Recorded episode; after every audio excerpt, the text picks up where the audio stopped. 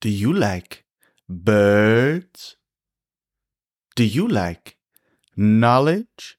Well, my friend, you find yourself in the right place. Welcome to Blurbs, a podcast about birds.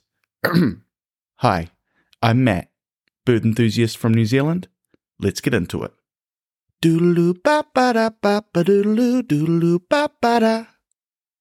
So far, we've focused episodes of the podcast on the surviving members of an ancient bird lineage, endangered species, and even a species that is possibly extinct, but where there's enough evidence to still hold out hope of its survival. Today, however, we will be focusing on a species that unfortunately is no longer with us, but one that deserves to be remembered for the amazing bird that it was. We will be talking about the extinct member of the New Zealand wattlebird family, the huia. Doodaloo-ba-ba-da. Birds of the forest, black plumage with a blue-green iridescence, orange wattles at the base of a cream-coloured bill, 12 tail feathers with white tips, a total length of just under half a metre, largely insectivorous, poor flyers preferring to bound their way around, and calling with a flute like sound. These were the general physical and behavioural traits of the huia. The most striking trait that set these birds apart, however, were their beaks. We will look into the differences and what factors contributed to their formation later in the episode. But first, let's talk about their previous distribution and factors that led to their extinction. Prior to human settlement, evidence suggests a population number of at least 34 to 90,000 birds. Bones found in caves and middens, which were ancient rubbish dumps produced following human settlement, tell us that huia were only ever present in the North Island of New Zealand, but were widespread across this region. Māori, the indigenous people of New Zealand, revered the huia, and only those of high importance, such as chiefs, were allowed to wear their feathers. Subsequent European settlers, however, corrupted this practice and began using feathers and beaks as fashion accessories.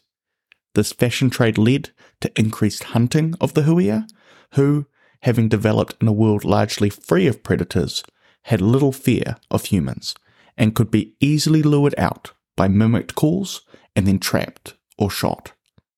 They also appeared to have been highly social birds, being found in pairs or groups. This unfortunately added to the ease in which more individuals could be killed at once. Adding to having a target on their backs from humans, clearance and destruction of their habitat, alongside the introduction of mammalian predators following colonization, were the final pieces that sealed their fate. By 1840, huia were confined to forest at the bottom of the North Island. Later in the century, forest fires would further reduce their available habitat range. The last officially accepted sighting of a huia was in 1907 on the Mount Holdsworth track in the Tararua Ranges. However, it is likely that they held on in small numbers for some time after this, with reports of now destroyed photos being taken in 1912 and unconfirmed sightings even into the 1950s and 60s. Like its cousin, the South Island kōkako, it would be awesome to hold out hope that maybe someplace, somewhere, there are a few stragglers hanging on. But unfortunately, this is not the case. There are no two ways about it. This is a sad chapter in the story of New Zealand's avifauna. But let's now turn to something positive that has immortalized it in history the beak of the huia.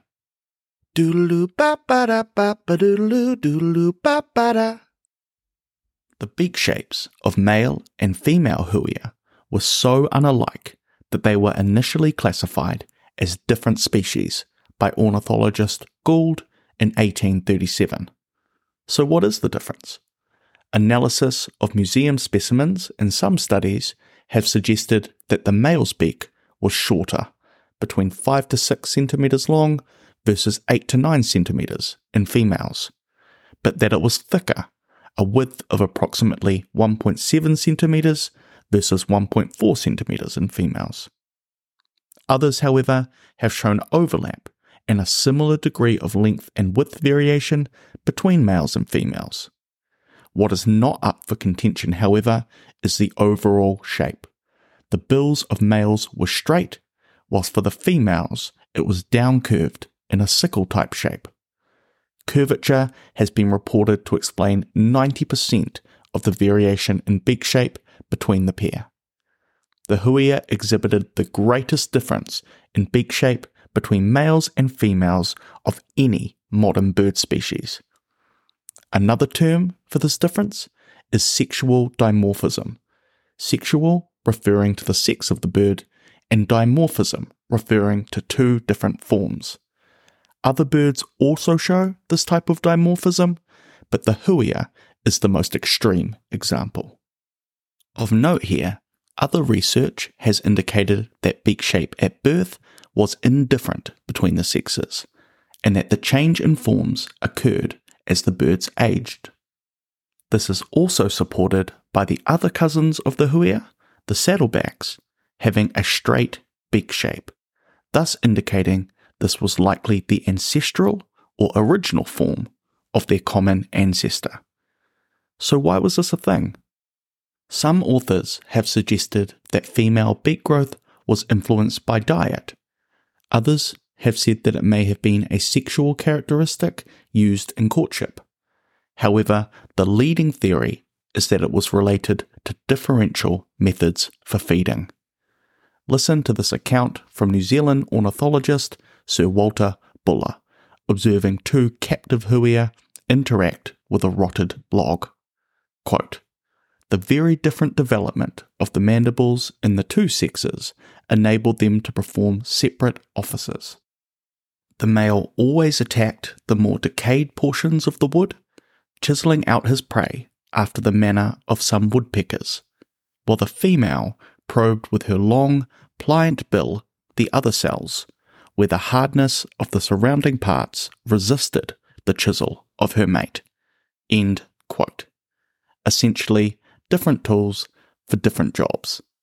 By the way, apparently the terms beak and bill are interchangeable, and I like beak, so that's what I've chosen to use.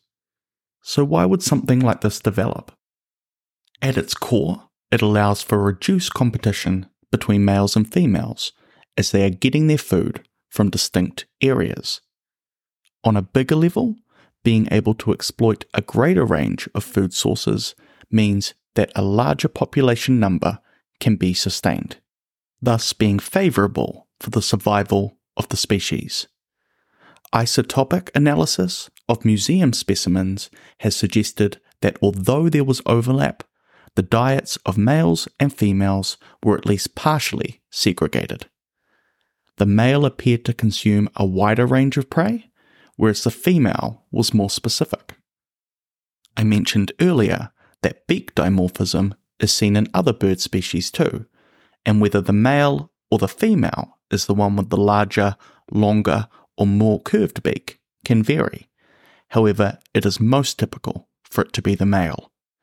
Therefore, in the huia, we have an example of what scientists call reversed beak or bill dimorphism. The reason for this is unclear, but may be related to the types of food that the female was able to access and their role in feeding young. This is supported in other species exhibiting reversed beak dimorphism, where the female is the one that predominantly feeds the young sources of protein. Unfortunately, due to their rapid extinction following human settlement, we are unable to observe and confirm this. There is also a theory that by accessing two slightly different niches for food, the male and female could share. However, observational reports and the isotopic analysis mentioned above do not fully support this. So, we've got the what and the why, but what about the how? What ecological factors allowed for this dimorphism to occur? Well, in other species where this is present, the most striking examples are seen when there is a lack of other wood probing specialists to compete with. Islands present an ecologically diverse space that can provide niches for many species, but where access is limited due to the geographic isolation. In New Zealand, it turned out that the huia became the only wood probing specialist. Other species, such as the saddleback and kaka, can get their food from this source as well, but are also adapted to be more general in their foraging strategies. This leads to reduced competition. In addition to this, other foreign wood probing species didn't make their way to New Zealand to compete either. Thus, with the huia, we can see a brilliant example of how, in the absence of competition, a single species can evolve to fill an additional niche.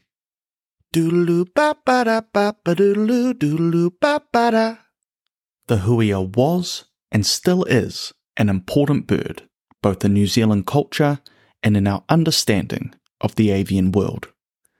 If I could go back in time, this would be one of the birds I would most want to see. I hope you've enjoyed this episode, and if so, please consider supporting me on Patreon at patreon.com forward slash blurbs 439. It would mean a lot. If you'd like to know where I got my information from, this is outlined in the show notes. As always, thank you for listening, and I'll see you next time. Dee dee dee dee dee blurbs.